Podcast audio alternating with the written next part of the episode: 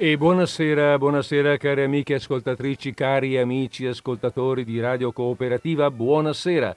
Volete sapere se siamo in diretta? Ebbene sì, siamo in diretta perché oggi è il ventiquattro agosto duemilaventuno ed è martedì, quindi siamo in diretta. Questa è Radio Cooperativa, questo è Disordine Sparso, io sono Federico Pinaffo e siamo pronti a partire.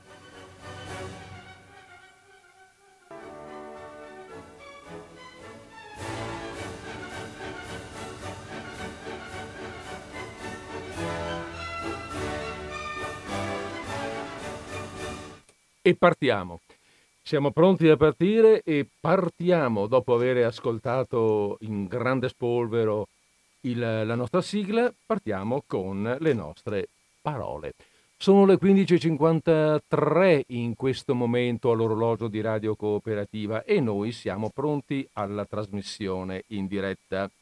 Allora, eh, sono cosciente di essere stato assente per due settimane e quindi sono andate in onda delle repliche. Ehm, in queste settimane ho avuto motivo, ehm, in queste, scusate, in queste settimane anche di assenza, ma eh, vabbè, insomma, a prescindere da quello, per altri motivi ho avuto un po' una, eh, un interesse, una necessità per certi versi di ricercare alcune novelle di Guy de Maupassant. Maupassant, voi lo sapete già, no? Un grande narratore francese, è nato, ricordiamo, nel milleottocentocinquanta, morto nel milleottocentonovantatré, quindi a quarantatré anni è morto, giovane, però con una produzione letteraria piuttosto vasta, anzi particolarmente vasta, considerando che ha cominciato a scrivere veramente soltanto verso i trenta anni, quindi negli ultimi tredici anni della sua non lunga vita. Ehm, ha scritto infatti eh, sei romanzi e oltre trecento racconti che, eh, che insomma, appunto, considerando, considerando la, la, la, eh, il tempo eh, nel quale li ha scritti, non è proprio poca cosa. Ora, di lui noi sappiamo già diverse cose, lo sappiamo perché gli dedichiamo una puntata della trasmissione una volta l'anno, ormai da, da diversi anni. E quindi ogni anno diciamo anche qualcosa del personaggio, e quest'anno lo abbiamo già fatto. Gli è, vedete, il fatto è, eh, gli è come diceva Pinocchio, gli è il mio babbo, gli è, gli è che eh, per quell'evento di cui, vabbè, insomma, accennavo prima, per quella necessità, fra virgolette, che mi è sorta, ho dovuto cercare dei racconti in un'altra raccolta, diversa dalla mia, ed è una raccolta che non, non è mia e dovrò restituirla. E così mi è venuta voglia, insomma, di non perdere l'occasione per leggere adesso, finché ce l'ho fra le mani questa raccolta, qualche racconto del quale poi andando avanti non potrò più disporre, salvo andarla a ricercare, ma adesso è più facile, più semplice, ce l'ho, in, ce l'ho già in mano. Allora, per quest'oggi è mia intenzione leggere un paio di racconti Eh, presi dai temi, da, alcuni, da, da un paio di temi, diciamo così, un po' particolari, fra i temi più trattati, più presenti nel nostro autore. Ora capirete bene che con trecento e passa racconti i temi sono moltissimi, sono molto vari, anche perché Maupassant è effettivamente un autore di fantasia fervidissima.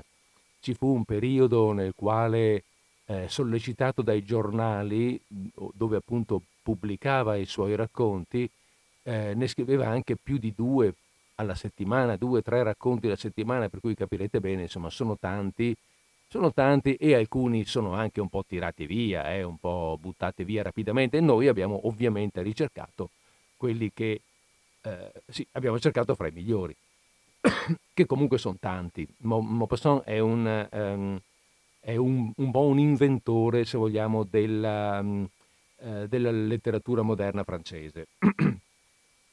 Allora, eh, i temi, dicevo, sono moltissimi, però ce ne sono alcuni che sono più ricorrenti, che magari troviamo ricordati, che troviamo fare parte del racconto o essere proprio il tema ehm, sviluppato nel racconto, ehm, e che, eh, come dire, gli dà, che gli dà un tono, e che sono appunto ripetuti più volte, che si ritrovano in racconti diversi.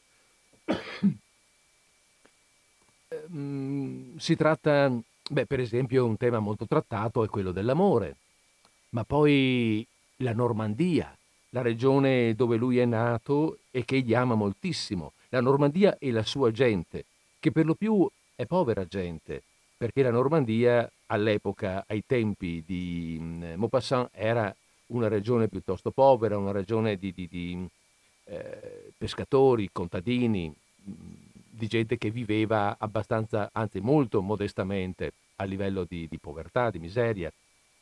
Poi tra i suoi temi prevalenti le donne, i bambini, la guerra franco-prussiana.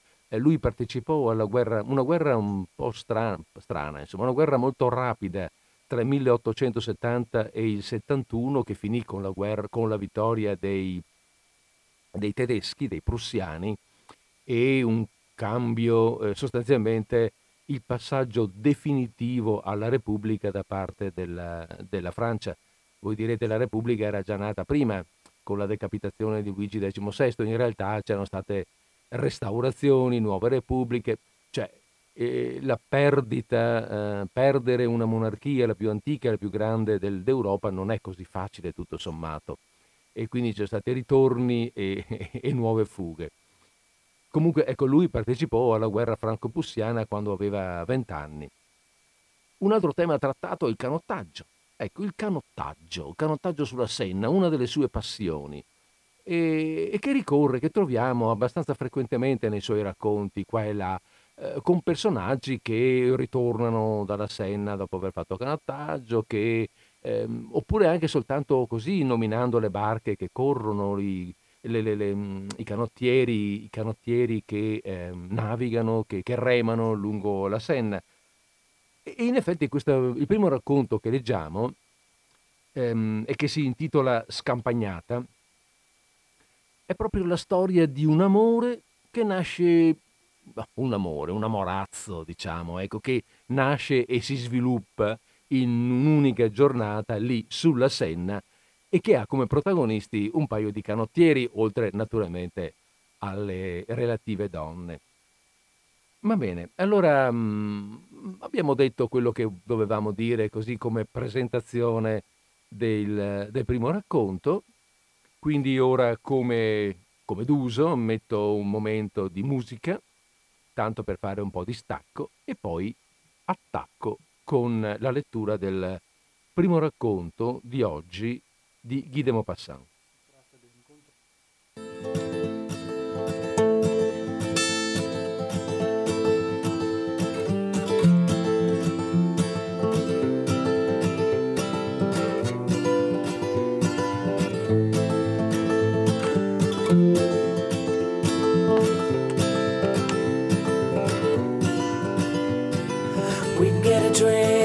Money tree, well, come see me at the U B G.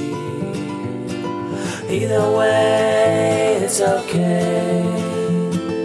You can get home on the subway. In my mind, not so fine most of the time.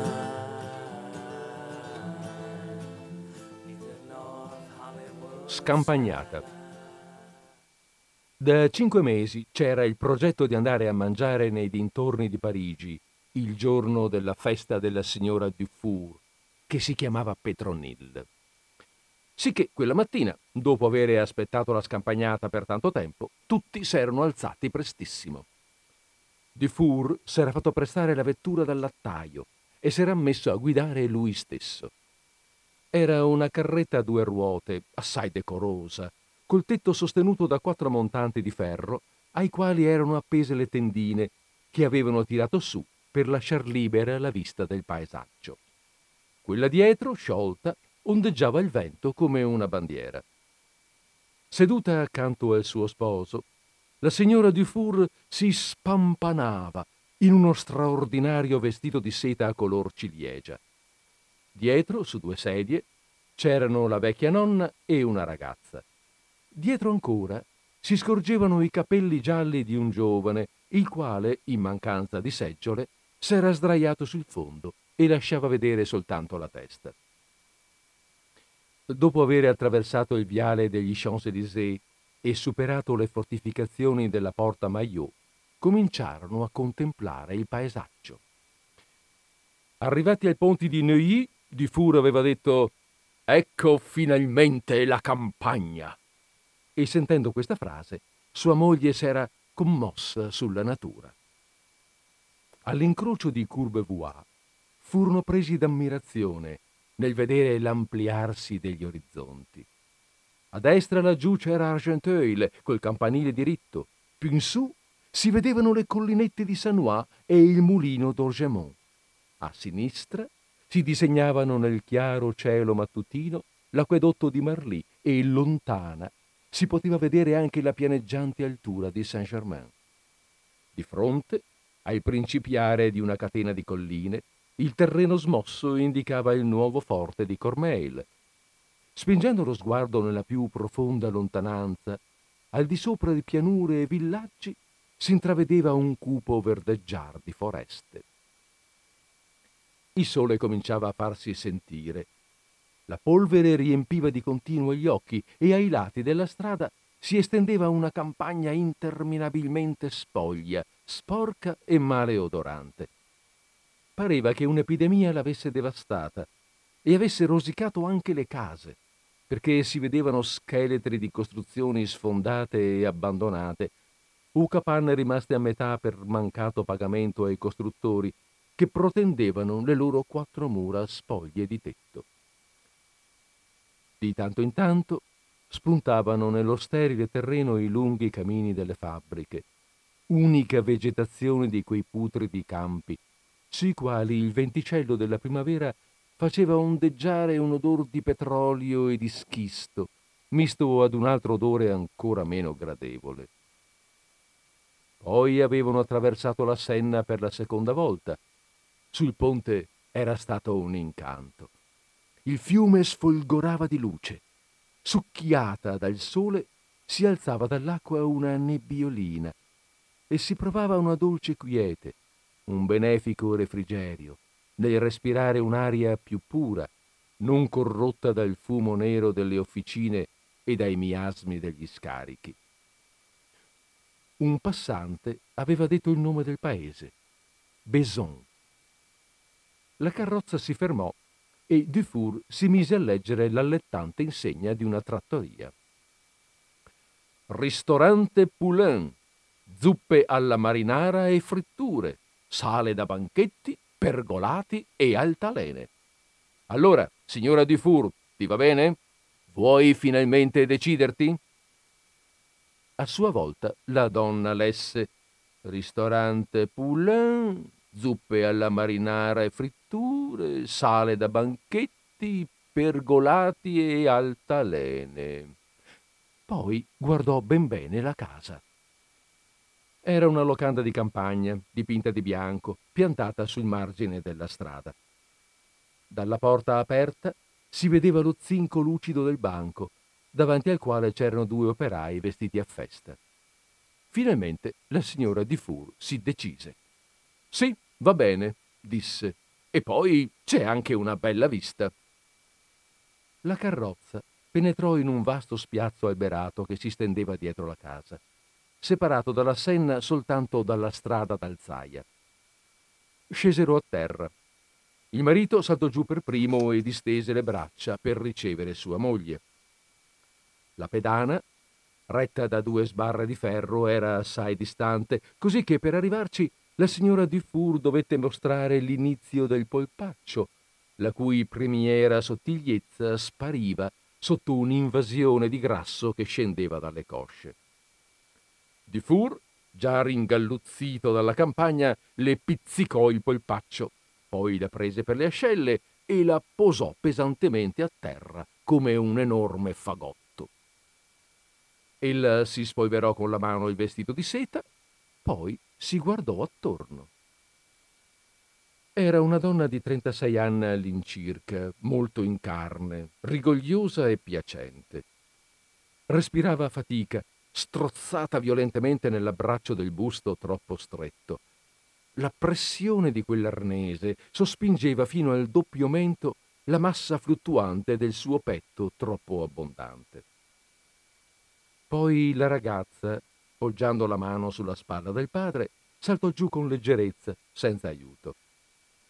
Il ragazzo coi capelli gialli era sceso posando un piede sulla ruota e aiutò Dufour a scaricare la nonna. Il cavallo fu staccato e legato a un albero. La carretta cadde in avanti con le stanghe appoggiate a terra. Gli uomini, dopo essersi tolta la finanziera, si lavarono le mani in un secchio d'acqua e raggiunsero le loro donne, che si erano già messe a far l'altalena. La signorina Dufour, in piedi sull'altalena, cercava di dondolarsi da sola, ma non riusciva a prendere abbastanza slancio. Era una bella ragazza di diciotto venti anni.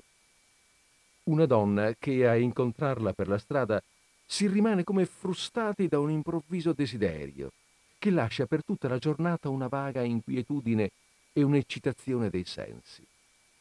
Era alta, con la vita sottile e i fianchi larghi. Aveva la, la pelle scurissima, gli occhi grandissimi, i capelli nerissimi. Il suo vestito disegnava nitidamente la ferma pienezza delle sue carni, accentuata ancor più dal movimento delle reni che ella faceva per dondolarsi. Le sue braccia tese stringevano le corde sopra il capo, in modo che ad ogni slancio il seno le si sollevava senza tremolio. Un soffio di vento le aveva portato via il cappello, facendolo cadere all'indietro. L'altalena a poco a poco prendeva movimento e ad ogni ritorno si potevano vedere fino al ginocchio le sue gambe sottili, mentre arrivava sul viso degli uomini che guardavano ridendo il vento delle sue sottane, più inebriante dei fumi del vino. Sull'altalena la signora Dufour si lamentava di continuo con voce monotona: «Cipriano, vieni a spingermi! Cipriano, su, vieni a spingermi!» Alla fine questi si decise e, dopo essersi rimboccate le maniche della camicia, come si fa prima di iniziare un lavoro, riuscì con infinita fatica a far muovere sua moglie. Aggrappata alle corde, ella teneva le gambe stese per non strusciare in terra e godeva dello stordimento che le dava il va e vieni dell'altalena. Le sue carni scosse tremolavano di continuo come la gelatina su un piatto. Poi, siccome l'impulso aumentava, fu presa dalla vertigine e dalla paura. Ogni volta che veniva giù gridava con voce tanto acuta che faceva correre tutti i monelli del paese. In basso, davanti a sé, ella scorgeva confusamente una fioritura di teste sguaiate e ghignanti, ognuna con una smorfia diversa. Si presentò una serva e fu ordinato il pranzo. Un fritto di pesciolini della Senna, spezzatino di coniglio, insalata e dolce, scandì la signora Dufour con aria di importanza. «Portate anche due litri e una bottiglia di Bordeaux», disse suo marito. «Mangeremo sull'erba», aggiunse la ragazza. La nonna s'era intenerita vedendo il gatto della casa e da dieci minuti gli andava dietro, chiamandolo coi nomi più dolci. L'animale, che senza dubbio era internamente lusingato da tanta considerazione, stava a portata di mano della buona vecchia, però senza lasciarsi acchiappare, e girava tranquillamente attorno agli alberi, vi si strusciava tenendo la coda ritta con un ron ron di piacere. «Guarda!» gridò all'improvviso il giovanotto coi capelli gialli che esplorava tutto intorno. «Queste sì che sono barche!» Andarono a vedere. Sotto una piccola tettoia di legno erano sospese due magnifiche iole da regata, lavorate e rifinite come mobili di lusso.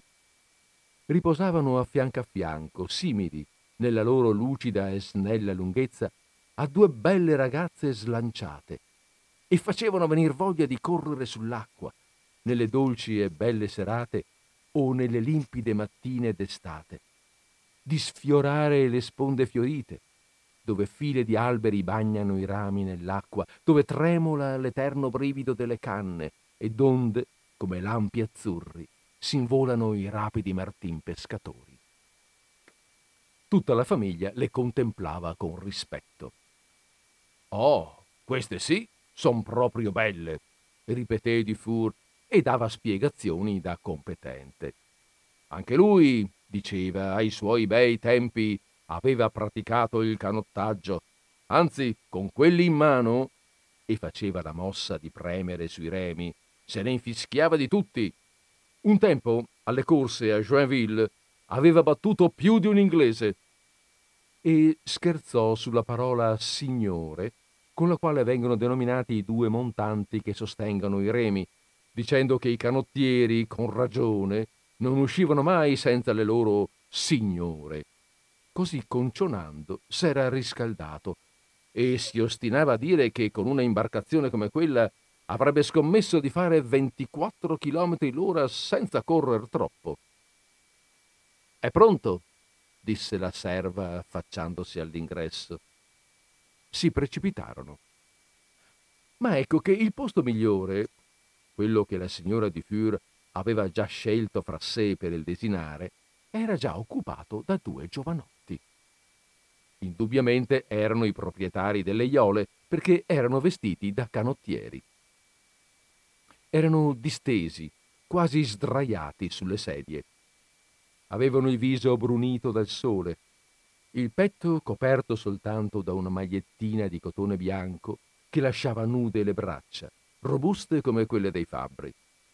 Due bei ragazzoni, forse un po' troppo fieri della loro prestanza, ma che in ogni mom- movimento mostravano quell'elastica grazia delle membra che si acquista solo con l'esercizio, tanto diverso dalle deformazioni che gli sforzi faticosi e sempre uguali imprimono sugli operai.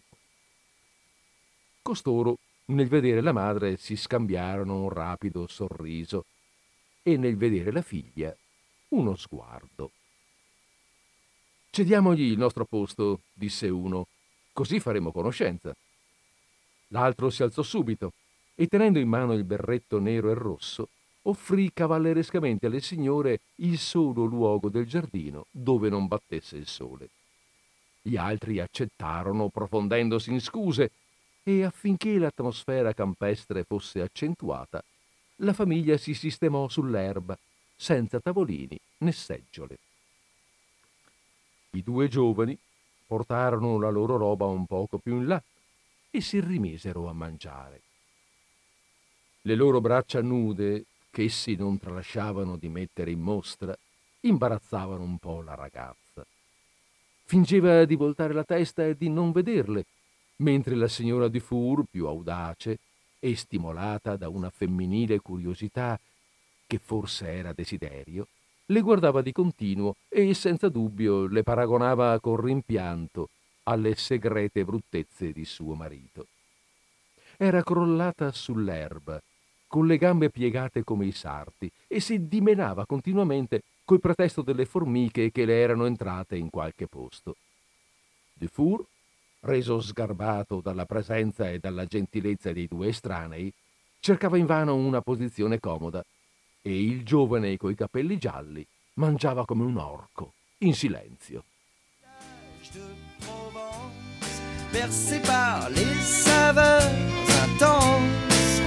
Une balade pour faire le marché avant le Ricard de la demi-journée.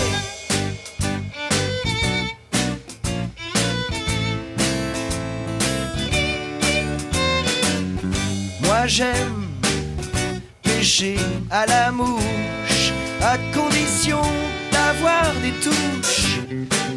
J'aime aussi aller pique-niquer, seulement si je suis accompagné d'une jolie fille aux cheveux longs, une petite salade à l'estragon, tout l'après-midi allongé à regarder les nuages passer.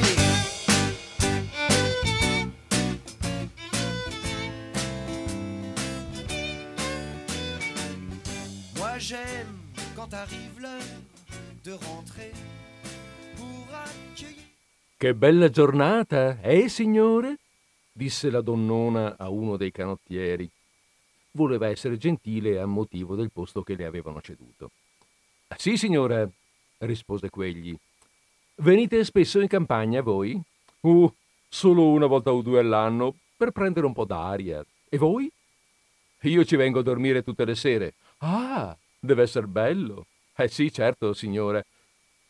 E raccontò, con poesia, la sua vita d'ogni giorno, in modo tale da far vibrare nel cuore di quei borghesi lontani dall'erba e affamati di passeggiate fra i campi, quello stupido amore della natura che li ossessiona per tutto l'anno dietro il banco delle loro botteghe. La ragazza, commossa, alzò gli occhi e guardò il canottiere. Dufour aprì la bocca per la prima volta. «Eh, questo sì che è vivere!» disse, e poi aggiunse «Un altro po' di coniglio, cara?» «No, grazie, amico mio». Ella si voltò di nuovo verso i due giovanotti e, indicando le loro braccia, disse «Ma non avete mai freddo a star così?» Si misero tutti e due a ridere e spaventarono la famiglia raccontando le loro prodigiose fatiche, i bagni fatti sudando, le corse fra le nebbie notturne, e si percossero violentemente il petto per far sentire che rumore faceva. «Ah, si vede che siete robusti», disse il marito, il quale ora non parlava più di quando vinceva gli inglesi. Ora la ragazza li guardava di sbieco. Il giovane coi capelli gialli, che aveva bevuto di traverso, tossì violentemente, annaffiando il vestito di seta color ciliegia della padrona, la quale, stizzita, fece portare un po' d'acqua per lavare le macchie. Intanto il caldo diventava tremendo. Il fiume scintillante sembrava un braciere ardente e i fumi del vino sconvolgevano i cervelli. Dufour, squassato dal singhiozzo, s'era sbottonato il panciotto e i calzoni. Sua moglie, mezzo soffocata, si slacciava a poco a poco il vestito. L'apprendista, tutto allegro, dondolava il suo testone di capelli filacciosi e si versava un bicchiere dopo l'altro. La nonna, sentendosi brilla, se ne stava rigida e silenziosa. Quanto alla ragazza, non lasciava scorgere nulla. Soltanto gli occhi le brillavano vagamente e la sua pelle scura si colorava di rosa alle gote. Il caffè diede il colpo di grazia. Fu lanciata l'idea di cantare e ognuno recitò il suo stornello mentre gli altri applaudivano freneticamente. Poi si alzarono con gran difficoltà e mentre le due donne stordite respiravano con forza, i due uomini completamente cotti facevano la ginnastica. Pesanti, flaccidi, col viso paonazzo, si attaccavano goffamente agli anelli senza riuscire a tirarsi su e le loro camicie sventolavano di continuo, minacciando di abbandonare i calzoni per sventolare liberamente come bandiere. Intanto i canottieri avevano messo le iole in acqua e vennero gentilmente a proporre alle signore una passeggiata sul fiume. «Signor Dufour, vuoi? Te ne prego!» gridò la donna. Egli la guardò senza capire, uno sguardo da ubriaco. Allora uno dei canottieri s'avvicinò tenendo in mano due canne da pesca. La speranza di prendere qualche ghiozzo, che è l'ideale dei bottegai, fece brillare gli occhi istupiditi del brav'uomo, il quale promise tutto quel che si voleva e si mise sotto il ponte, all'ombra, con i piedi penzoloni sull'acqua, accanto al giovanotto coi capelli gialli che si addormentò accanto a lui. Uno dei canottieri si sacrificò. Prese la madre. «Al boschetto dell'isola degli inglesi!» gridò allontanandosi. L'altra iole si muoveva più lentamente. Il rematore guardava la sua compagna con tale intensità che non pensava ad altro. Era stato preso da un turbamento che lo paralizzava. La ragazza, seduta al posto del timoniere, s'abbandonava alla dolcezza dell'acqua. era vuota di pensieri, con una grande calma in tutte le membra, in un totale abbandono di se stessa. Era diventata rossa rossa e aveva l'affanno. Lo stordimento del vino, moltiplicato dal calore torrenziale che scorreva tutt'intorno, faceva inclinare al suo passaggio tutti gli alberi della riva. Un indefinito bisogno di godimento, un ribollire del sangue percorrevano la sua carne già eccitata dagli ardori di quella giornata. Inoltre la turbava quell'intimità sull'acqua, in mezzo al paese spopolato dall'incendio del cielo, con quel giovane che la trovava bella, che le baciava la pelle con gli occhi, che penetrava in lei come il sole, con il suo desiderio. L'incapacità di parlare non faceva che aumentare il turbamento, ed essi allora si guardavano attorno. Finalmente, egli, facendo uno sforzo, le chiese come si chiamasse. «Henriette», rispose la giovane. «Guarda, guarda», disse lui, «io mi chiamo Henri». Si erano calmati al suono delle loro voci e rivolsero il loro interesse alla riva. La traiola si era fermata e sembrava che li aspettasse. Il giovane che la portava gridò: «Vi raggiungeremo nel bosco! Andiamo! Andiamo a Robinson, perché la signora ha sete!» Si piegò sui remi, allontanandosi con tale rapidità che presto lo persero di vista. Un brontolio continuo, che prima si sentiva a malapena, s'avvicinava rapidamente. Il fiume stesso sembrava premere, come se il sordo rumore salisse dalle sue profondità. «Cos'è questo rumore?» chiese la ragazza. Era la cascata dello sbarramento che tagliava il fiume in due all'estremità dell'isola. Egli si, in, si sprofondò in una spiegazione, allorché, tra il rumoreggiare della cascata, sentirono il canto di un uccello che sembrava venire assai da lontano. «Guarda, guarda», disse egli, «gli usignoli cantano di giorno. Vuol dire che le femmine stanno facendo la cova». Un usignolo! La ragazza non li aveva mai sentiti, e il pensiero di poterne udire uno sollevò nel suo cuore una visione di poetici affetti. Un usignolo, ossia l'invisibile testimonio degli appuntamenti che Giulietta invocava dal suo balcone, la musica del cielo concessa ai baci degli uomini, l'eterno ispiratore delle languide romanze che aprono azzurri ideali ai poveri cuoricini delle ragazze commosse. Stava per udire l'usignolo. «Facciamo piano», disse il suo compagno. «Potremmo scendere nel bosco e sederci vicino dove è lui». Il canotto sembrava che scivolasse. Spuntarono alcuni alberi dell'isola, la quale aveva la riva così bassa che gli occhi si perdevano nel fitto del bosco. Si fermarono, legarono il canotto e si inoltrarono fra i rami. Henriette appoggiata al braccio di Henri. «Chinatevi», disse egli. La ragazza si chinò e penetrarono in un inestricabile groviglio di liane, di foglie e di canne, un rifugio introvabile che bisognava per forza conoscere e che il giovane, ridendo, chiamava il suo salotto riservato. Proprio sulle loro teste, appollaiato su uno degli alberi che li coprivano, l'uccello continuava a sfiatarsi.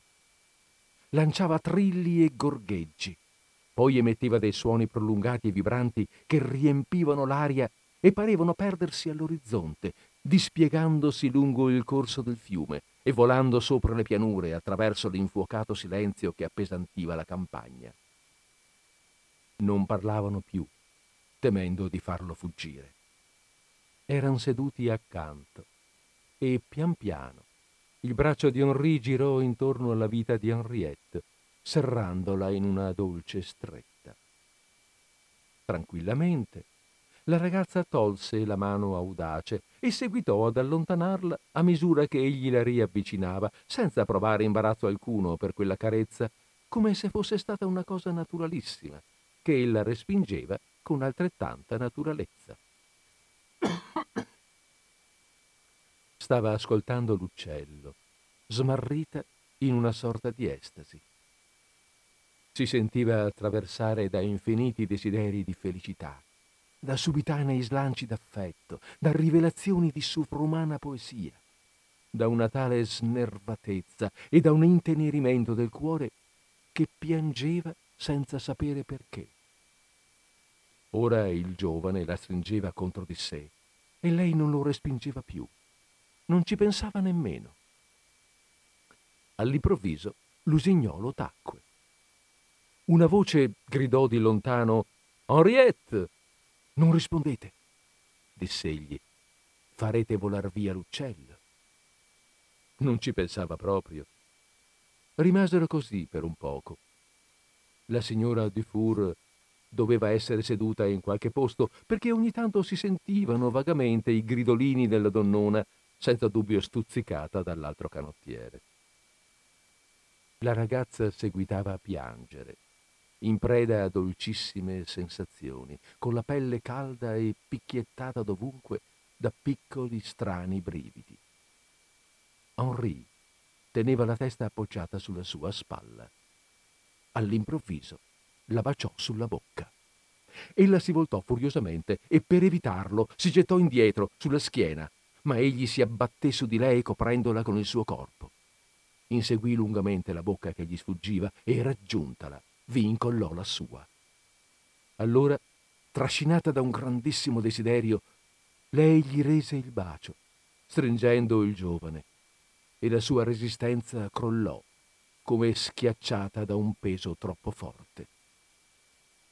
Tutto intorno era calmo. L'uccello ricominciò a cantare. Da principio emise tre note penetranti che sembravano un richiamo d'amore, poi, dopo una brevissima pausa, cominciò con più debole canto, lentissime modulazioni. Si levò un molle venticello, suscitando un mormorio di foglie, e tra la profondità dei rami passarono due ardenti sospiri, che si mischiarono al canto dell'usignolo e al leggero respiro del bosco. L'uccello era invaso dall'ebbrezza e il suo canto, aumentando a poco a poco come un incendio che prenda vigore o una passione che ingrandisca, sembrava che accompagnasse un crepitio di baci sotto l'albero. Poi il delirio della sua gola si scatenò perdutamente. A momenti pareva che fosse lì lì per svenire e spasimava a lungo, melodiosamente. Talora si riposava un poco, emettendo soltanto due o tre suoni leggeri e prolungati che finivano all'improvviso con una nota acutissima. Oppure si lanciava in una corsa furiosa fra uno zampillare di diversi toni, di fremiti, di sussulti, come un impetuoso canto d'amore seguito da guida trionfali. Ma tacque, sentendo sotto di sé un gemito così profondo che si poteva scambiare per l'addio di un'anima. Il rumore si prolungò un poco e finì in un singhiozzo. Erano molto pallidi tutti e due quando lasciarono il loro letto di verdura. Il cielo turchino apparve loro oscurato. Il sole ardente era spento per i loro occhi. S'accorsero della solitudine e del silenzio. Camminarono rapidamente a fianco a fianco, senza parlarsi, senza toccarsi, perché sembravano divenuti irreconciliabili nemici, come se tra i loro corpi si fosse levato il disgusto e tra le loro anime l'odio. Ogni tanto Henriette gridava «Mamma!».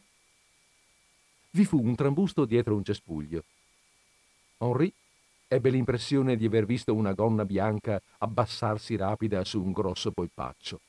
L'enorme donna apparve un po' confusa e ancor più rossa, con gli occhi lucidissimi, il petto in tumulto, forse troppo vicina al suo compagno, il quale doveva aver visto qualcosa di veramente buffo, perché il suo viso era attraversato, suo malgrado, da rapide risate. La signora Dufour lo prese sotto braccio con aria tenera e si incamminarono verso i canotti. Henri, il quale camminava avanti, sempre silenzioso, a fianco della ragazza, credette ad un tratto di udire il rumore soffocato di un grosso bacio. Finalmente arrivarono a Bézons. Dufour, ritornato in sé, era impaziente. Il giovanotto coi capelli gialli stava mangiando un boccone prima di lasciare l'albergo. La carretta era attaccata nel cortile e la nonna, già sopra, si disperava, temendo che l'oscurità li prendesse per la strada, siccome i dintorni di Parigi non erano sicuri. Furono scambiate delle strette di mano e la famiglia Dufour se ne andò. «Arrivederci!» gridavano i canottieri. Un sospiro e una lacrima risposero. Due mesi dopo, Henri, passando per la via dei Martiri, lesse su una porta Dufour Chincaglieria. Entrò. La donnona traboccava dalla cassa. Si riconobbero subito e, dopo uno scambio di cortesie, egli chiese: «E la signorina Henriette come sta?» «Benissimo, grazie. Si è sposata». «Ah sì?» Si sentì turbato e aggiunse: «E con chi?» «Ma col giovanotto che ci accompagnava. È lui che dovrà continuare la ditta». «Ah, ho capito».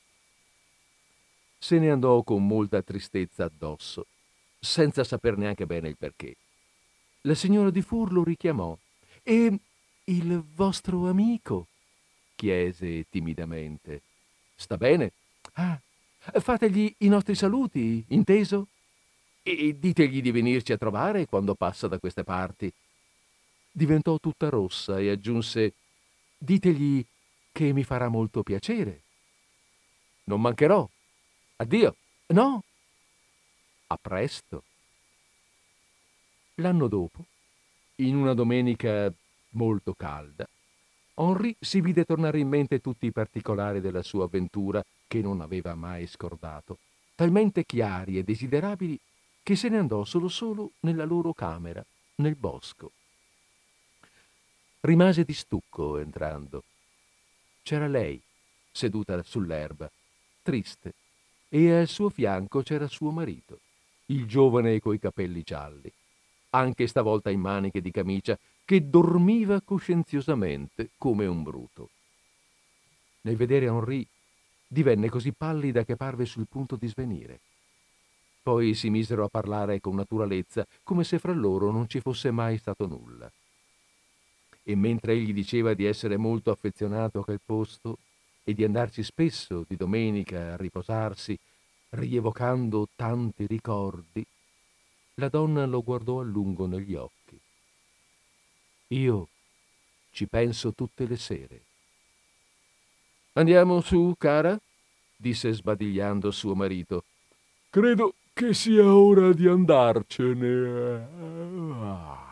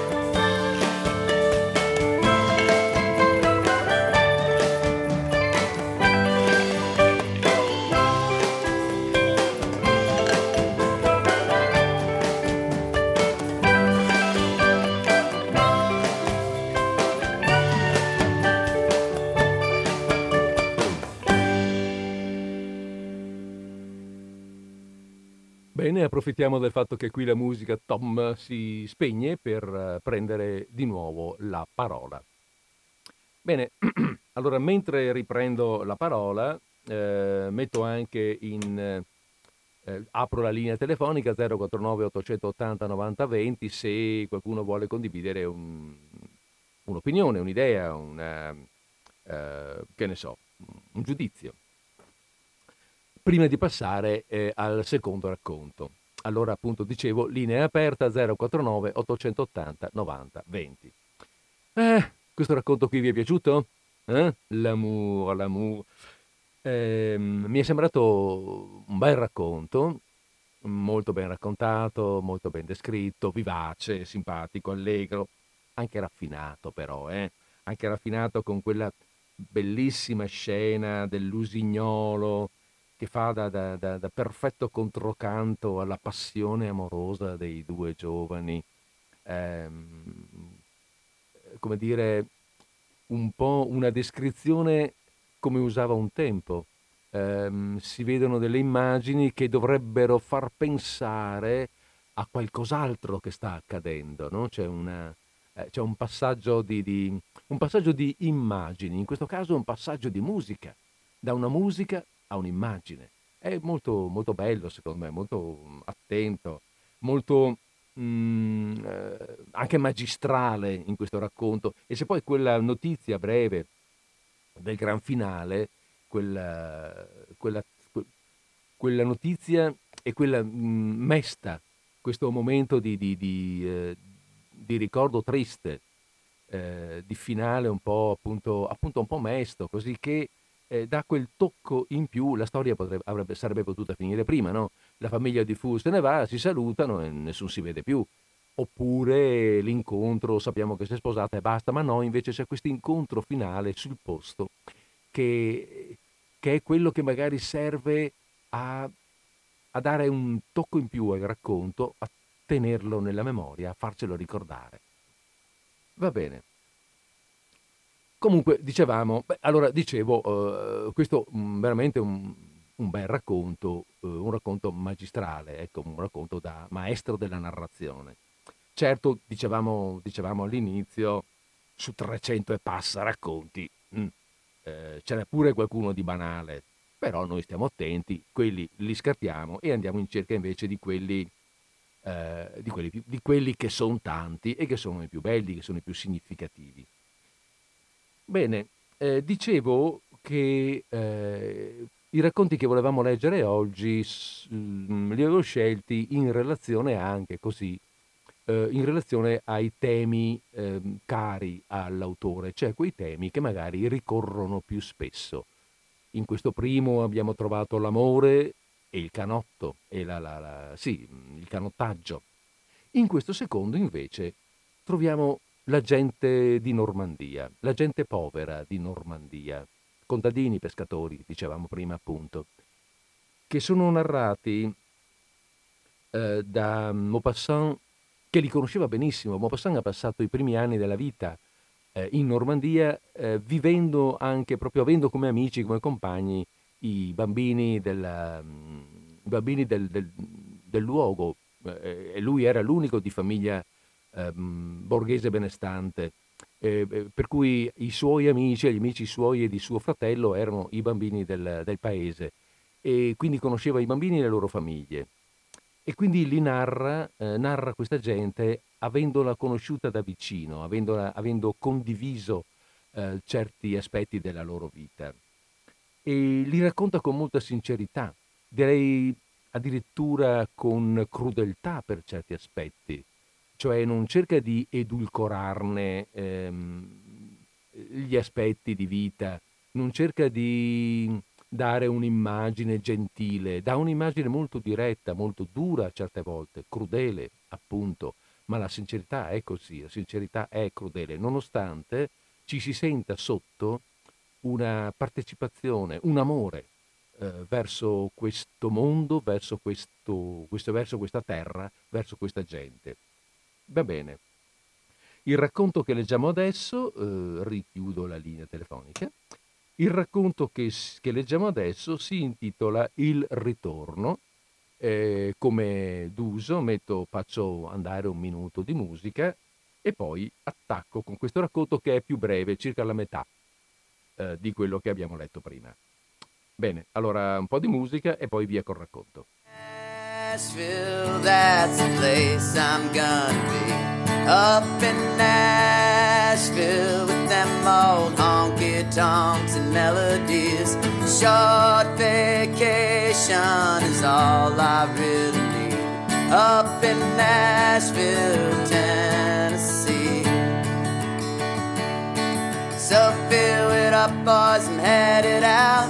North of here, but it's still the south. And the barbecue's gonna melt your mouth. Ain't no tea unsweet. Well, I'm headed out from the morning light, running up across the borderline. Gonna make it there before neon lights bring folks out on the street. And we'll hear George Jones at the Orchard Lounge, and we'll grab a truck and we'll cruise around. Ernest Tubbs got the golden sound, and he sells it there for cheap. When Nashville, that's the place I'm gonna be. Up in Nashville with them old honky-tonks and melodies. Short vacation is all I really need. Up in Nashville. Up in Nashville, Nashville, Tennessee. Il ritorno. Il mare schiaffeggia la costa con le sue onde brevi e monotone. Bianche nuvolette svolazzano rapide nel vasto cielo azzurro, portate dal vento, come uccelli. Il paese, nel fondo della valletta che va verso il mare, si sta scaldando al sole. Proprio al principio, isolata, c'è la casa dei Martin Levesque sull'orlo della strada. È una casupola di pescatori, coi muri d'argilla, il tetto di paglia impennacchiato di giaggioli turchini. Un orticello quadrato grande come un fazzoletto, nel quale crescono cipolle, cavoli, prezzemolo e sedano, si stende davanti all'uscio, contornato da una siepe dalla parte della strada. L'uomo è alla pesca. La donna, davanti alla casupola, sta aggiustando le maglie di una gran rete bruna, tesa sul muro come un'immensa ragnatela. Una ragazzetta di quattordici anni, seduta su una seggiola impagliata, appoggiata all'indietro sul cancellino dell'orto, rammenda la biancheria. Biancheria da povera gente, lisa e rattoppata. Un altro ragazzo, più giovane di lei di un anno, culla tra le braccia un bambinello che ancora non si muove né parla. E due altri bambini, di due e tre anni ciascuno, stanno seduti, impiestricciando la terra e tirandosela sul viso. Nessuno parla.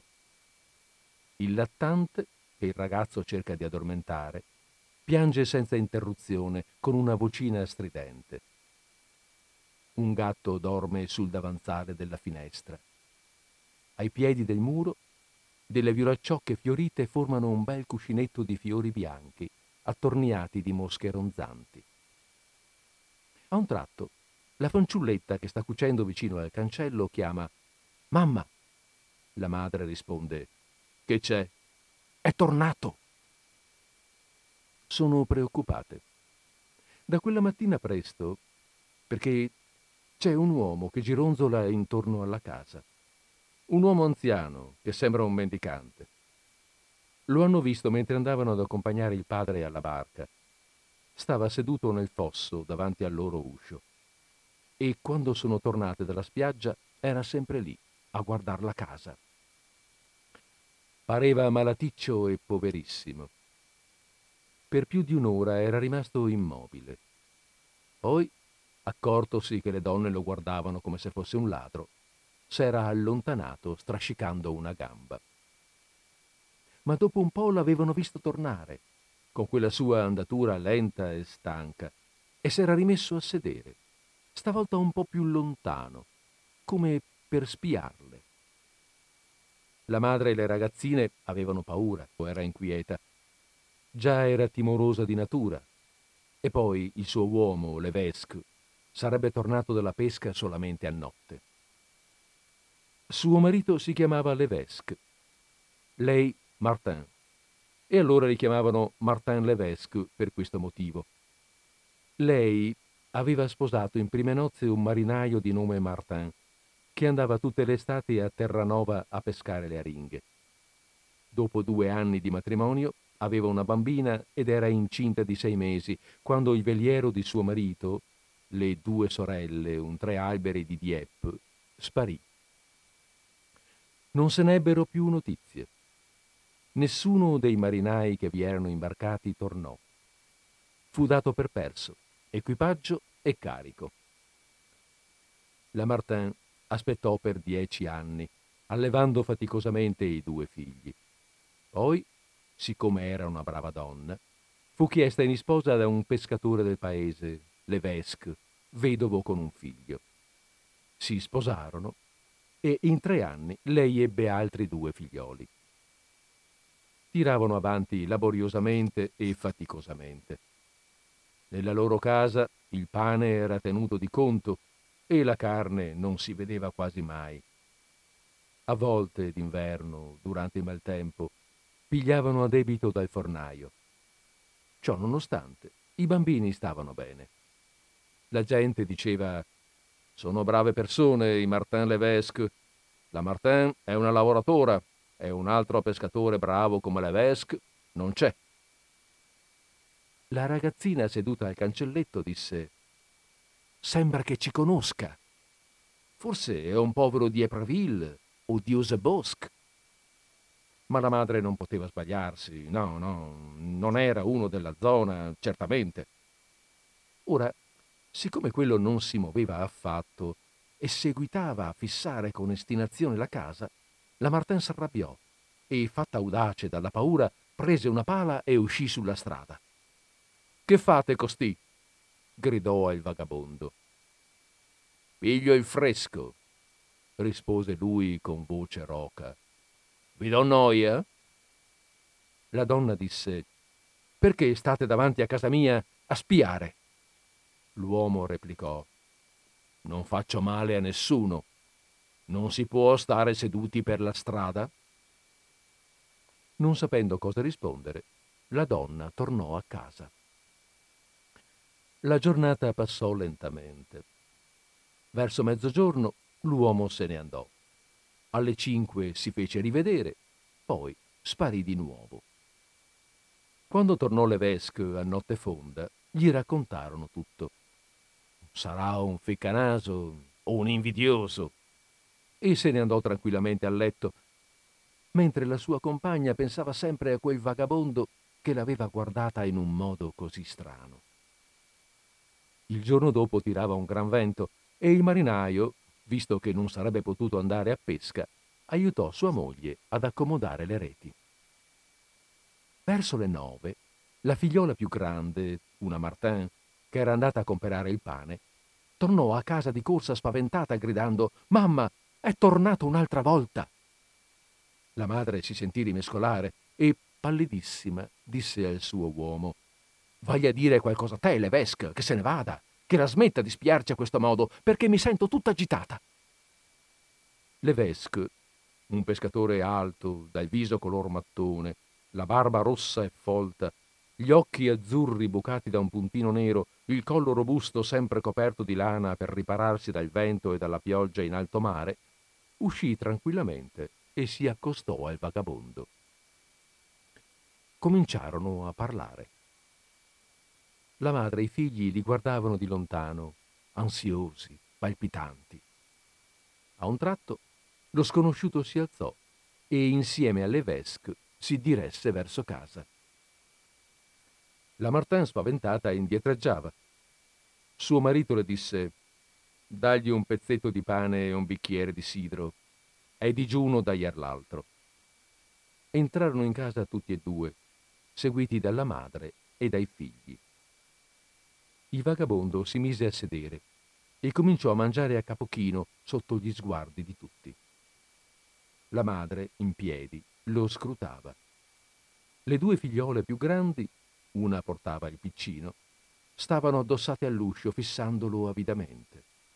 E i due bambini, seduti in mezzo alla cenere del camino, Non giocavano più col paiolo affumicato, dette, e gli chiese: «Venite di lontano?» «Da Sette». «A piedi?» «Sì, a piedi, quando uno non ha soldi». «E dove state andando?» «Qui». «Conoscete qualcuno?» «Certo». Tacquero. Benché avesse fame, l'estraneo mangiava lentamente e dopo ogni boccone di pane beveva un sorso di sidro. Aveva un viso macilento, pieno di grinze, scavato, e l'aspetto di chi ha molto sofferto. Levesque chiese ad un tratto: «Come vi chiamate?» L'uomo rispose, senza nemmeno levar gli occhi: «Mi chiamo Martin». La madre si sentì scorrere per le ossa uno strano brivido. Fece un passo avanti, come per guardare il vagabondo più da vicino, e restò là, impalata, di fronte a lui, con la bocca aperta e le braccia penzoloni. Stavano tutti zitti. Finalmente Levesque disse: «Siete di queste parti?» Rispose: «Son di qui». Alzò il capo. Il suo sguardo si incontrò con quello della donna e restarono inchiodati, fissi, come se si fossero fusi in uno.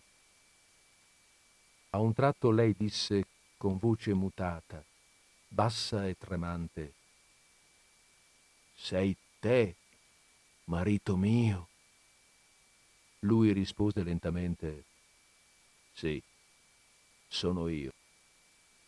Non si mosse e seguitò a masticare. L'altro rispose con semplicità: «Sì, sono io». Il secondo marito chiese: «E di dove vieni?» «Dalla costa dell'Africa», rispose Martin. «Si era andati addosso a un banco e ci siamo salvati in tre, Picard, Patinel e io. E poi ci avevano preso i selvaggi che ci hanno tenuto dodici anni. Picard e Patinel sono morti. A me mi ha preso un esploratore inglese che mi ha riportato a Sète. E eccomi qui». La Martin cominciò a piangere col viso nascosto nel grembiule. «E ora che si fa?» disse Levesque. Martin chiese: «Sei te il suo marito?» Levesque rispose: «Sì, sono io». Si guardarono in silenzio. Martin guardò i ragazzi che gli stavano intorno. Indicò le due femmine con un cenno del capo. «Sono le mie?» Levesque rispose: «Sì, sono le tue». Non si alzò, non le baciò. Disse: «Mamma mia, come sono cresciute!» «Che si fa?» ripeté Levesque. Martin era sovrappensiero, non lo sapeva nemmeno lui. Poi si decise: «Farò come ti pare a te, non ti voglio far torti. Certo, fa dispiacere, dato che stai in casa. Io ho due figlioli, tu tre. Ognuno si piglia i suoi. La madre è tua, è mia. Farò come vorrai decidere. Ma la casa è mia perché me l'ha lasciata mio padre e ci sono nato e ci sono anche le carte del notaio». La Martin seguitava a piangere, tra piccoli singhiozzi affogati nella tela turchina del grembiule. Le due figlie grandi s'erano avvicinate e guardavano timorose il loro padre. Questi aveva finito di mangiare. Disse: «Allora, che si fa?» Levesque ebbe un'idea. «Andiamo dal parroco. Deciderà lui».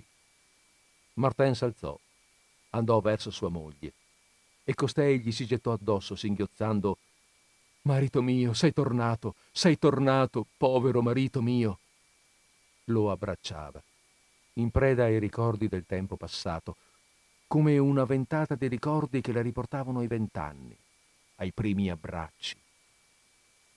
Martin s'era commosso anche lui e le baciava la cuffia. Sentendo piangere la loro madre, anche i due bambini accanto al camino cominciarono a urlare tutti e due insieme e il marmocchietto, che stava tra le braccia della seconda femmina, strillò con una vocetta acuta come un piffero stonato. Levesque, ritto, aspettava. «Via», disse, «andiamo a sistemare questa faccenda». Martin si sciolse dall'abbraccio. Guardava le sue figliole e allora la madre disse: «Dategli almeno un bacio a vostro padre». Le ragazzine s'avvicinarono tutte e due insieme con l'occhio asciutto, stupite e un po' timorose. Martin le baciò sulle gote, una dopo l'altra, un bacione sonoro alla rustica. Il piccino, trovandosi vicino quel viso sconosciuto, si mise a urlare in modo tale che quasi gli venivano le convulsioni. Poi i due uomini uscirono insieme. Mentre passavano davanti al caffè del commercio, Levesque chiese: «Si piglia un gocciolino?» «Certo, certo», assentì Martin. Entrarono e si misero seduti. Il locale era ancora vuoto. Levesque gridò: «Ohé, Chicot, due di quella buona! È tornato Martin! Te lo ricordi, Martin? Quello della mia moglie, hai capito? Quello delle due sorelle che s'era perso in mare!» L'oste, panciuto, sanguigno, gonfio di grasso, s'avvicinò con tre bicchieri in una mano e una boccia nell'altra e chiese tranquillo: «Sicché sei tornato, eh, Martin?» Martin rispose: «Eccomi qui».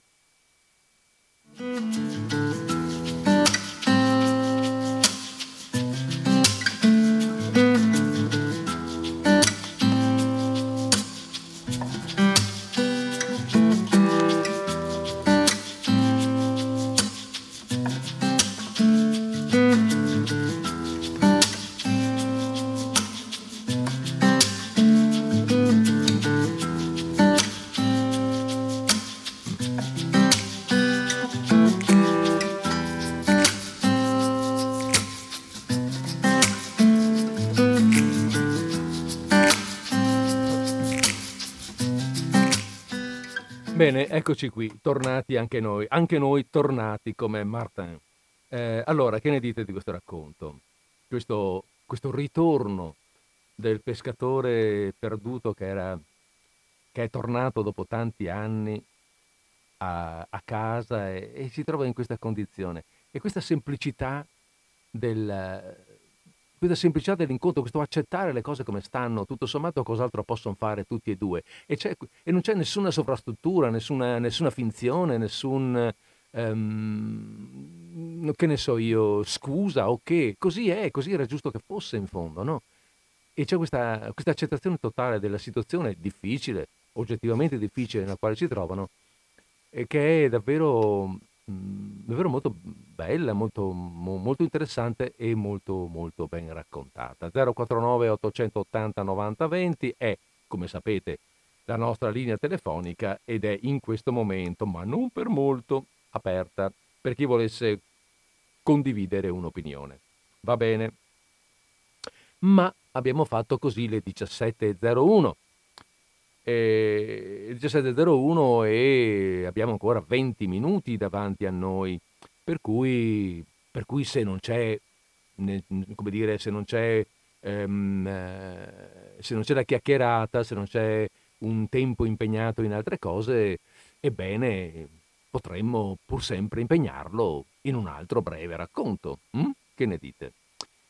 Eh, facciamo così, allora. Io ho qui un altro racconto, appunto breve, ancora un po' più breve di quello che abbiamo appena letto, per cui ci stiamo bene nei tempi, anche se adesso perdessi un minuto di chiacchiera.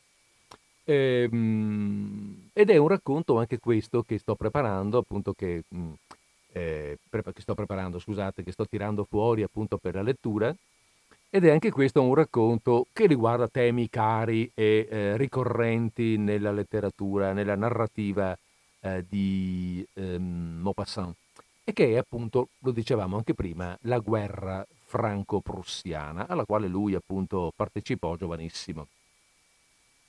La guerra franco-prussiana, che dura appunto soltanto un anno, milleottocentosettanta milleottocentosettantuno, che si risolve in una grave sconfitta della Francia, ehm, è... Eh, È narrata, eh, da, mh, è narrata da Maupassant non come, come dire, non come diario di guerra, ma come episodi di vita, eh, episodi di vita, di vita di tutti i giorni, fra virgolette, dei francesi, attraversata da situazioni militari. Eh, Maupassant in questa situazione, in questa guerra, è un osservatore con spirito patriottico. Eh, ciò nonostante, ehm, ciò nonostante è capace di vedere la, la, la brutalità e, sia da una parte che dall'altra, e l'umanità sia da una parte che dall'altra delle parti in conflitto. Cioè non fa sconti a nessuno, ecco, quando racconta le sue storie, le sue storie di guerra. E questo che mh, ho scelto adesso è un racconto di guerra, appunto, mh, come dire, di guerra, riguarda l'occupazione, ecco, un, è un racconto di occupazione, per lo più eh, sono racconti di occupazione, questi di, di Maupassant. Ed è un racconto un po' paradossale, eh, vedrete, ma di, di forte impatto. Ricordo di averne visto una versione ehm, portata su fumetto eh, alcuni anni fa, mi pare da Dino Battaglia, ma non sono sicuro, per cui non voglio fare... Vabbè, ormai il nome l'ho fatto, ma insomma non, non sono certo. Comunque, insomma, è una, un racconto che ha colpito, voglio dire, la fantasia di, anche di altri artisti. Adesso eh, ve lo leggo. Allora richiudo la linea telefonica, clac, e andiamo a leggere Sant'Antonio. Lo chiamavano Sant'Antonio perché si chiamava Antoine, e forse anche perché era un uomo vivace, allegro, scherzoso, gran mangiatore, gran bevitore e gagliardo cacciatore di serve, nonostante i suoi sessant'anni suonati. Era un contadinone del paese del Co, molto colorito, largo di petto e di pancia, e appollaiato su due lunghe gambe che parevano troppo magre in confronto al suo corpaccione. Vedovo, viveva da solo, con una domestica e due servitori, nella fattoria che dirigeva da furbacchione qual era, curando bene i suoi interessi, esperto degli affari, dell'allevamento del bestiame e della coltivazione delle sue terre. I suoi due figlioli e le tre figlie, sposati bene, vivevano lì vicino e andavano a mangiare col loro padre una volta al mese. La sua forza era rinomata in tutta la zona. Si diceva, come se fosse un proverbio, «forte come Sant'Antonio». Quando venne l'invasione prussiana, Sant'Antonio all'osteria prometteva di mangiarsi un esercito, perché, da vero normanno, le sparava grosse, ed era un po' pauroso e fanfarone. Batteva il pugno sulla tavola di legno che traballava, facendo saltare le tazze e i bicchierini, e col viso rosso e lo sguardo pieno di malizia urlava con una falsa collera, da uomo allegro qual era, «Bisognerà pure che ne mangi, per Dio!» Era convinto che i prussiani non sarebbero mai giunti fino a Tanneville, ma quando venne a sapere che erano a Rotù, non uscì più di casa, e dal finestrino di cucina teneva continuamente d'occhio la strada, aspettandosi da un momento all'altro di veder passare le baionette. Una mattina, mentre stava mangiando la minestra assieme ai suoi servi, s'aprì la porta e apparve padron Chicot, sindaco del comune, seguito da un soldato che portava in capo un casco nero con la punta di rame. Sant'Antonio balzò in piedi. La sua gente lo guardava, aspettandosi di vederlo fare a pezzi il prussiano. Si contentò invece di stringere la mano del sindaco, il quale gli disse «Eccone uno per te, Sant'Antonio. Sono arrivati stanotte. Soprattutto non far sciocchezze. Dal momento che parlano di fucilare e di bruciare tutto alla minima piccolezza, t'ho avvisato. Dagli da mangiare, mi pare un buon ragazzo. Arrivederci, vado dagli altri. Ce n'è per tutti!» E uscì. Sant'Antonio era diventato pallido. Guardò il suo prussiano. Era un ragazzone grasso, con le carni bianche, gli occhi turchini, biondo, barbuto fino agli zigomi, il quale pareva sciocco, timido e buon figliolo. Il malizioso normanno capì subito con chi aveva a che fare e, rassicurandosi, gli fece segno di sedere. Poi gli chiese «Volete un po' di minestra?» Lo straniero non capì. Allora Antoine, in uno slancio d'audacia, gli spinse fin sotto il naso una scodella piena e disse: «Toh, butta giù questa, maialone!» Il soldato rispose «Io» e cominciò a mangiare con ingordigia, mentre il fattore, trionfante, sentendo di avere riconquistato la sua riputazione, strizzava l'occhio ai servitori, i quali facevano grandi smorfie, provando a un tempo gran paura e gran voglia di ridere. Quando il prussiano ebbe mangiato la minestra, Sant'Antonio gliene diede un'altra scodella che scomparve nello stesso modo. Ma davanti alla terza, che il fattore voleva fargli mangiare per forza, dicendo «Su via, schiaffati in pancia questa roba qui, se non ti strozza ti ingrassa, vedrai, maialone mio!» il soldato fece marcia indietro. Egli capiva solo che lo volevano far mangiare a sazietà e rideva contento facendo segno che era pieno. Allora Sant'Antonio, entrato in piena confidenza, gli diede una manata sulla pancia gridando «Ce ne va di roba, eh, dentro il buzzo del mio maiale!» e all'improvviso si contorse, rosso da sembrare che gli venisse un colpo, incapace di parlare. «Ecco, ecco Sant'Antonio e il suo maiale! Eccolo, il mio maiale!» I tre servi, a loro volta, scoppiarono a ridere. Il vecchio era tanto soddisfatto che fece portare l'acquavite, quella buona a tre stelle, e la distribuì a tutti. Fecero alcuni brindisi col prussiano e questi per complimento fece schioccare la lingua per far capire che la trovava squisita. E Sant'Antonio gli urlava sul naso: «Eh? Questa è di quella buona! Al tuo paese, maiale mio! Non la bevi di certo roba come questa!» Da allora Sant'Antonio non uscì più senza il suo prussiano. Aveva trovato quel che gli ci voleva.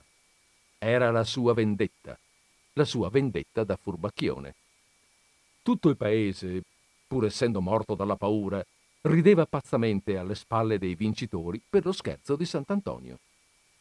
A dire il vero, egli non aveva l'eguale negli scherzi. C'era solo lui capace di inventarne una a quel modo, quel birbante. Andava dai vicini tutti i giorni dopo pranzo a braccetto col suo tedesco, che presentava allegramente battendogli sulla spalla: «Eccolo qui, il mio maiale! Guardatelo un po' come si ingrassa quest'animale!» I paesani si rallegravano. «È divertente questo diavolo d'Antoine!» «Te lo vendo, César, per tre pistole!» «Lo prendo, Antoine, e ti invito a mangiare il sanguinaccio!» «Oh, io invece voglio i piedi!» «Tastagli la pancia, vedrai! Non c'è altro che grasso!» Tutti si facevano l'occhiolino, però senza ridere troppo forte, temendo che alla fine il prussiano si accorgesse che lo prendevano in giro. Solo Antoine, che di giorno in giorno si faceva sempre più ardito, gli dava gran pizzicotti nelle cosce, gridando «Non c'è altro che grasso!» e gran manate sul sedere, urlando «È tutta cotenna!». Lo sollevava fra le sue braccia di vecchio colosso capace di portare un incudine, dicendo «Ne pesa seicento netti!». Aveva preso l'abitudine di far offrire da mangiare al suo maiale dovunque quegli entrasse insieme a lui. Era la grande gioia, il gran divertimento di tutti i giorni. «Dategli quel che volete, ingoia tutto!». Gli offrivano pane e burro, patate, guazzetto freddo, sanguinaccio. Il soldato, stupido e docile, mangiava per cortesia, contentissimo di tutte quelle premure. Si faceva venire l'indigestione per non rifiutare e ingrassava sul serio. La divisa ora gli stava stretto e questo faceva andare in estasi Sant'Antonio, il quale ripeteva «Sai, maiale mio, bisognerà farti un'altra stalla!». Intanto erano diventati ottimi amici e quando il vecchio per i suoi affari doveva andare nei dintorni, il prussiano lo accompagnava di sua iniziativa per il piacere di stare insieme a lui. La stagione era rigida, era tutto gelato. Il terribile inverno del milleottocentosettanta pareva che scagliasse tutti i flagelli insieme sulla Francia. Compare Antoine, che preparava le cose alla lunga e approfittava di tutte le occasioni, prevedendo che sarebbe venuto a mancare il letame per i lavori di primavera, ne comprò da un vicino che si trovava in bisogno. Fu convenuto che tutte le sere sarebbe andato col barroccio a prendere un carico di concime. Così, tutti i giorni, sul calar della notte, si metteva in strada e andava alla fattoria degli Hall, distante circa mezza lega, sempre accompagnato dal suo maiale. E ogni giorno dar da mangiare all'animale era una nuova festa. Tutto il paese accorreva, come quando la domenica si va alla messa cantata. Però il soldato cominciava a diffidare e quando sentiva ridere troppo forte girava intorno sguardi inquieti che talora si accendevano di una fiamma di collera. Una sera, quando si fu riempito a sazietà, si rifiutò di mangiare un boccone di più e cercò di alzarsi per andar via. Ma Sant'Antonio lo fermò e, ponendogli le possenti mani sulle spalle, lo costrinse a sedersi di nuovo con tanta violenza che la sedia si schiantò. Scoppiò un uragano d'allegria e Antoine, esultante, raccogliendo il suo maiale, finse di fasciargli immaginarie ferite. Poi disse: «Dal momento che non vuoi mangiare, berrai per Dio», mandandolo a prendere l'acquavite allo spaccio. Il soldato si guardava attorno con occhi cattivi, però bevve, bevve quanto vollero, e Sant'Antonio, fra il giubilo dei presenti, gli tenne testa. Il normanno, rosso come un pomodoro, con gli occhi fiammeggianti, riempiva i bicchieri e trincava sbraitando «Alla tua!», e il prussiano, senza aprir bocca, mandava giù sorsate di cognac, una dopo l'altra.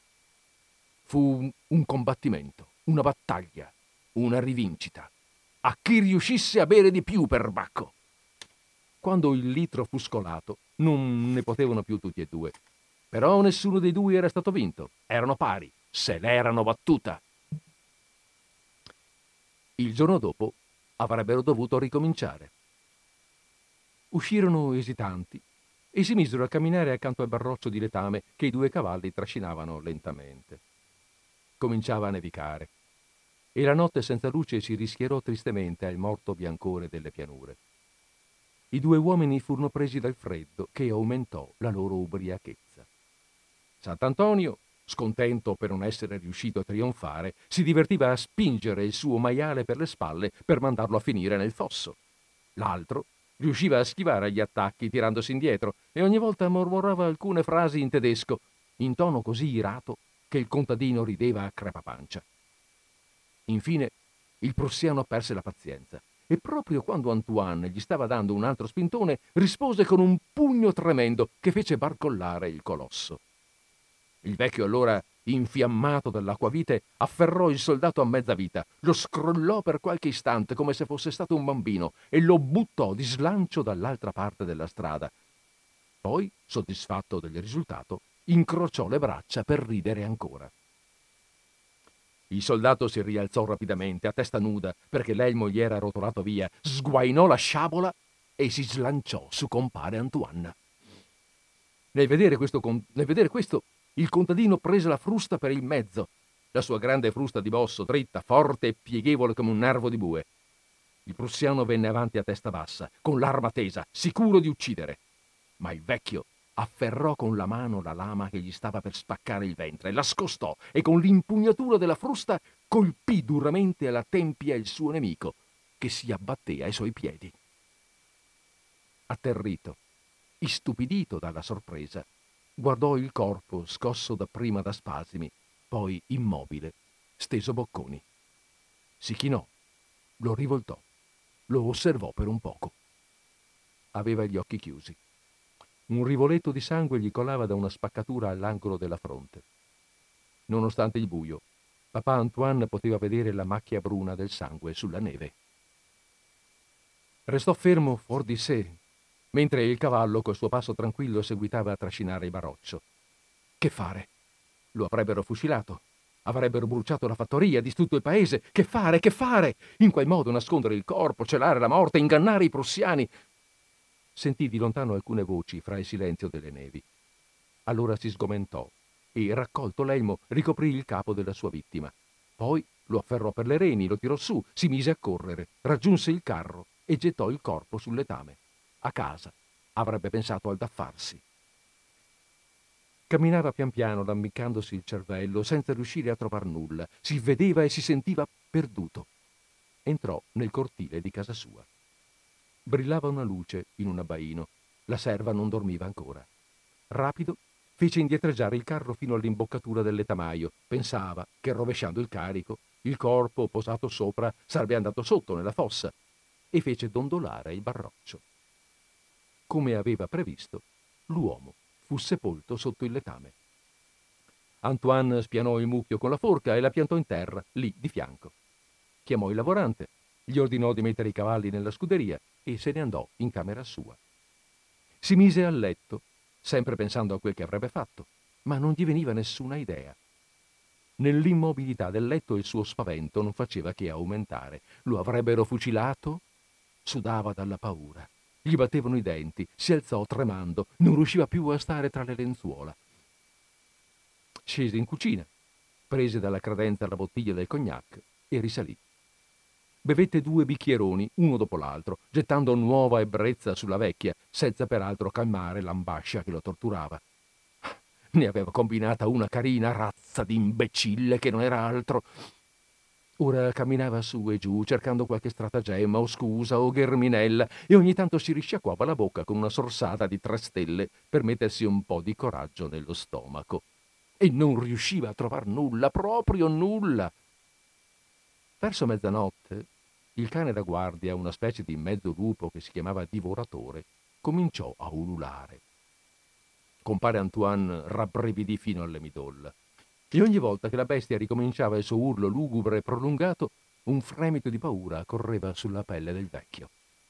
S'era gettato su una sedia, con le gambe tronche, inebetito. Non ce la faceva più e aspettava ansiosamente che Divoratore ricominciasse il suo lamento, scosso dai fremiti che il terrore comunicava ai nervi. Nevicava sempre. Era tutto bianco. Le costruzioni che componevano la fattoria parevano grandi macchie nere. L'uomo s'avvicinò al canile. Il cane dava grandi strattoni alla catena. Lo sciolse. Allora Divoratore fece un balzo, poi si fermò di botto e stette col pelo irto, le zampe irrigidite, i denti scoperti e il naso in direzione del letamaio. Sant'Antonio, tremando da capo a piedi, balbettò: «Cos'hai dunque, bestiaccia?» e fece qualche passo avanti, frugando con l'ombra incerta e frugando con lo sguardo l'ombra incerta e fosca del cortile. Allora vide una figura d'uomo seduto sul letame. Lo guardò paralizzato dall'orrore, ansimante. All'improvviso vide accanto a sé il manico del forcone conficcato a terra, lo prese e in uno di quegli slanci di paura che rendono temerarie le persone più vili, si slanciò avanti per vedere.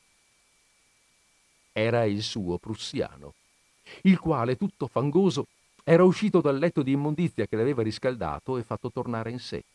S'era seduto macchinalmente ed era rimasto lì, sotto la neve che lo imbiancava, imbrattato di sudiciume e di sangue, ancora inebetito dai fumi dell'alcol, stordito dal colpo ricevuto, esausto a causa della ferita.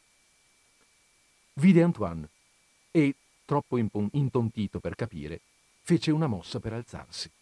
Ma il vecchio, appena l'ebbe riconosciuto, schiumò come un animale infuriato. «Ah, oh, maiale, maiale, non sei ancora morto?» borbottò. «E ora volevi denunciarmi, eh? Aspetta, aspetta!»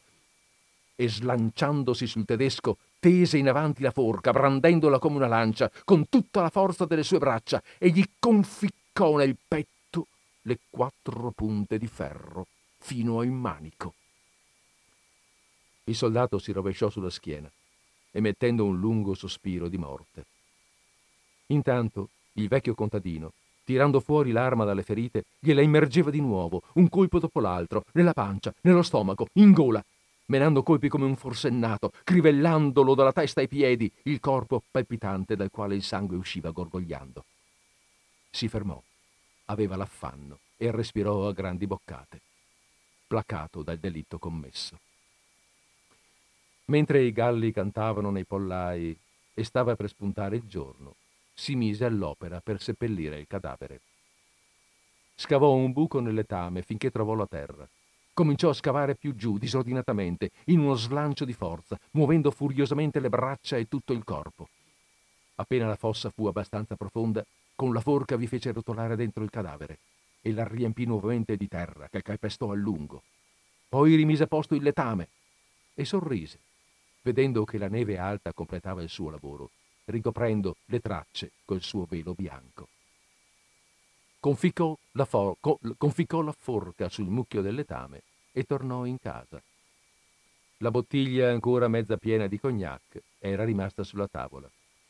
La vuotò d'un, la vuotò d'un fiato e si buttò sul letto, addormentandosi profondamente. Si risvegliò lucido, calmo e ben disposto, in grado di giudicare l'accaduto e di pensare sul da farsi. Da lì a un'ora egli girava per il paese chiedendo dappertutto notizie del suo soldato. Andò a trovare gli ufficiali per sapere, diceva, perché mai gli avessero portato via il suo uomo. Siccome sapevano della sua amicizia, non lo sospettarono. Egli stesso diresse le ricerche, dicendo che il prussiano andava tutte le sere a correr la cavallina. Un vecchio gendarme in pensione, che aveva un albergo nel villaggio vicino e una graziosa figliola, fu arrestato e fucilato.